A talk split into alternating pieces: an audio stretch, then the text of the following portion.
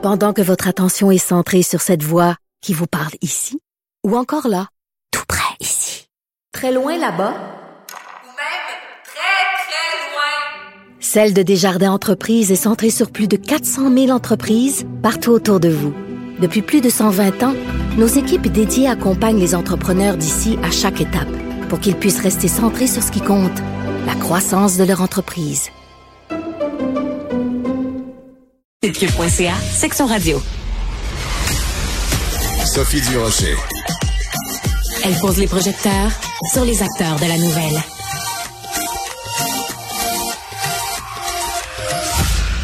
J'ai reçu plusieurs fois à l'émission Marie-Josée Saint-Laurent, notaire pas ordinaire parce que j'aime son franc-parler et j'aime sa vision du notariat.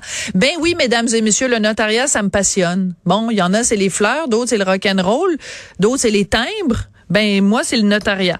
Et j'avais envie de parler à Marie-Josée parce qu'il y a eu un texte publié récemment dans le Journal Montréal, Journal de Québec, où on apprenait qu'il y a des célébrités euh, américaines, des gens qui valent des centaines et des centaines de millions de dollars, qui ont décidé de rien laisser à leurs enfants, rien comme zéro. Genre, fais ta vie, mon petit pitou. J'avais envie d'en parler avec Marie-Josée. Bonjour, Madame Saint-Laurent. Bonjour Sophie. Est-ce que ça se voit au Québec des gens pas nécessairement connus, mais des gens qui ont beaucoup d'argent euh, et qui disent ben mes enfants, je leur lèguerai rien. Soit je vais tout dépenser avant, ou je vais leur donner de l'argent avant, mais je veux pas qu'ils attendent que je meure pour. Euh, je veux pas que mes enfants aient hâte que je meure. en fait, euh, ben j'ai pas, j'avais pas de clients multimillionnaires comme ça. Ça. Mais, euh, mais oui, mais j'en ai vu toutes les couleurs euh, en, en, notariat en 31 ans de pratique. évidemment, oui, c'est déjà arrivé que des gens m'ont dit, je vais le dépenser, je vais tout dépenser, puis ils n'auront pas une scène. Oui. Puis, puis, moi, je les encourage aussi. Ah oui? Parce que moi, je suis d'avis. oh, ben oui, moi, je suis d'avis que l'argent, il faut que ça soit dépensé. Euh, l'argent, ça sert à quoi, Sophie? Ça sert à quoi? Euh, et, d'ailleurs, il je, faut que je te dise que je ne suis plus pratiquante. Oui, je sais.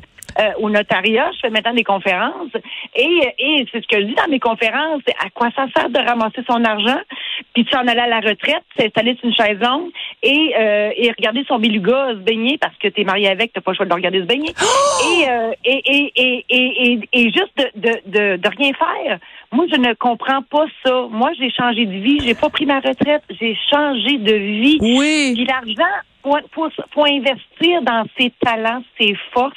Tu me parles de passion. C'est drôle parce que tous les gens euh, cités dans cet article-là, ce sont tous des gens passionnés. Oui. Et visiblement, ils ont très bien réussi leur vie. Et, et, euh, qui en donnent à leurs enfants peut-être pour... Euh, comment dire, les, les partir dans la vie, là, entre guillemets, en ce sens, ben, que, que, premièrement, je souhaite sincèrement à ces enfants-là qu'ils trouvent leur passion. Ben voilà. C'est ça. puis de les aider à trouver leur passion. Une fois qu'ils l'ont trouvé, combien tu as besoin? Parfait. Je te donne une mise de fond, arrange-toi avec ça, puis fais ta vie. Voilà. Puis c'est le bon vieux principe de, euh, au lieu de donner du poisson à quelqu'un, donne-lui un filet de pêche, puis apprends-lui à pêcher. Parce que voilà. c'est bien, c'est lui rendre un meilleur service que de faire ça. Alors, je veux juste citer quand même quelques-unes des personnes qu'on retrouve, des célébrités qu'on retrouve dans ce fameux article qui a beaucoup fait réagir dans les pages du Journal de Montréal, Journal de Québec.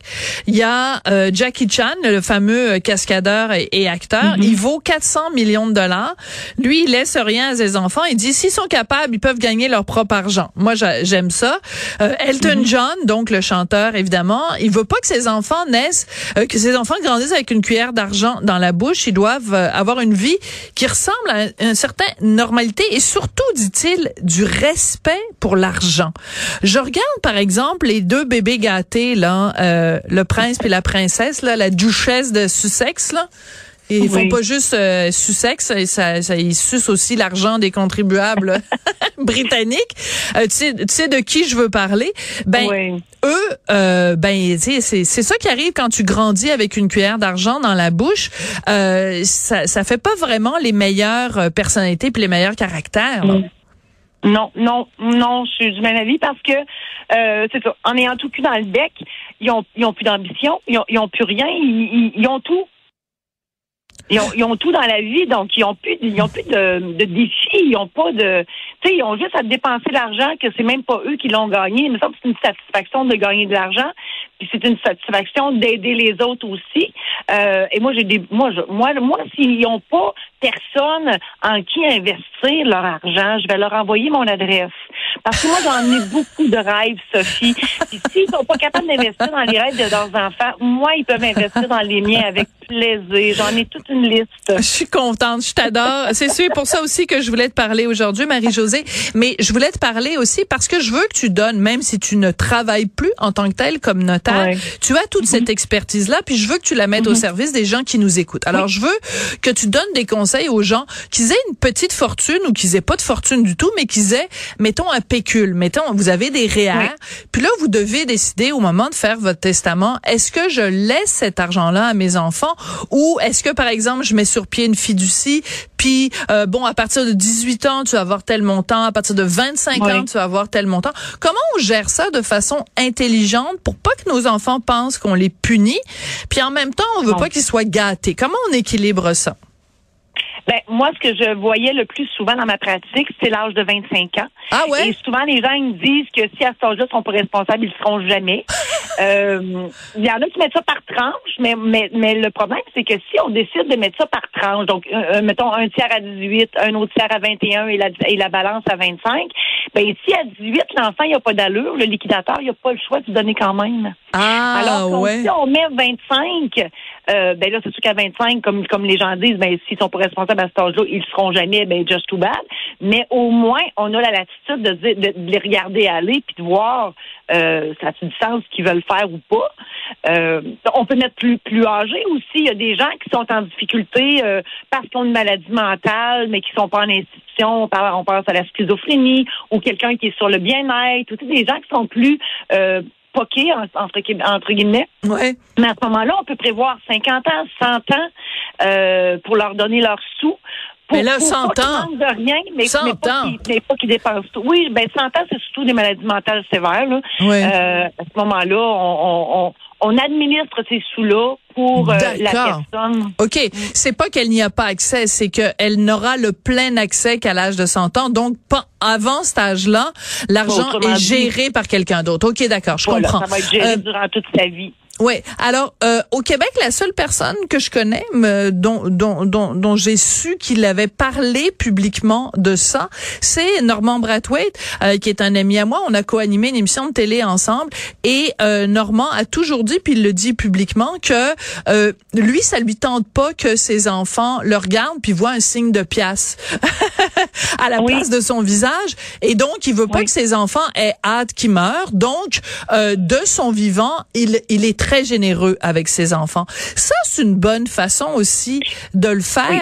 parce que c'est sûr que quelqu'un qui a beaucoup de sous ou même quelqu'un qui a moins de sous, on n'a pas vraiment envie que euh, nos enfants nous perçoivent comme un guichet automatique puis qu'on a tu hâte qu'il crève le vieux ou la vieille puis qu'on a on a hâte d'avoir son argent. C'est pas le genre de rapport qu'on a envie d'avoir avec nos enfants Non. ou nos proches.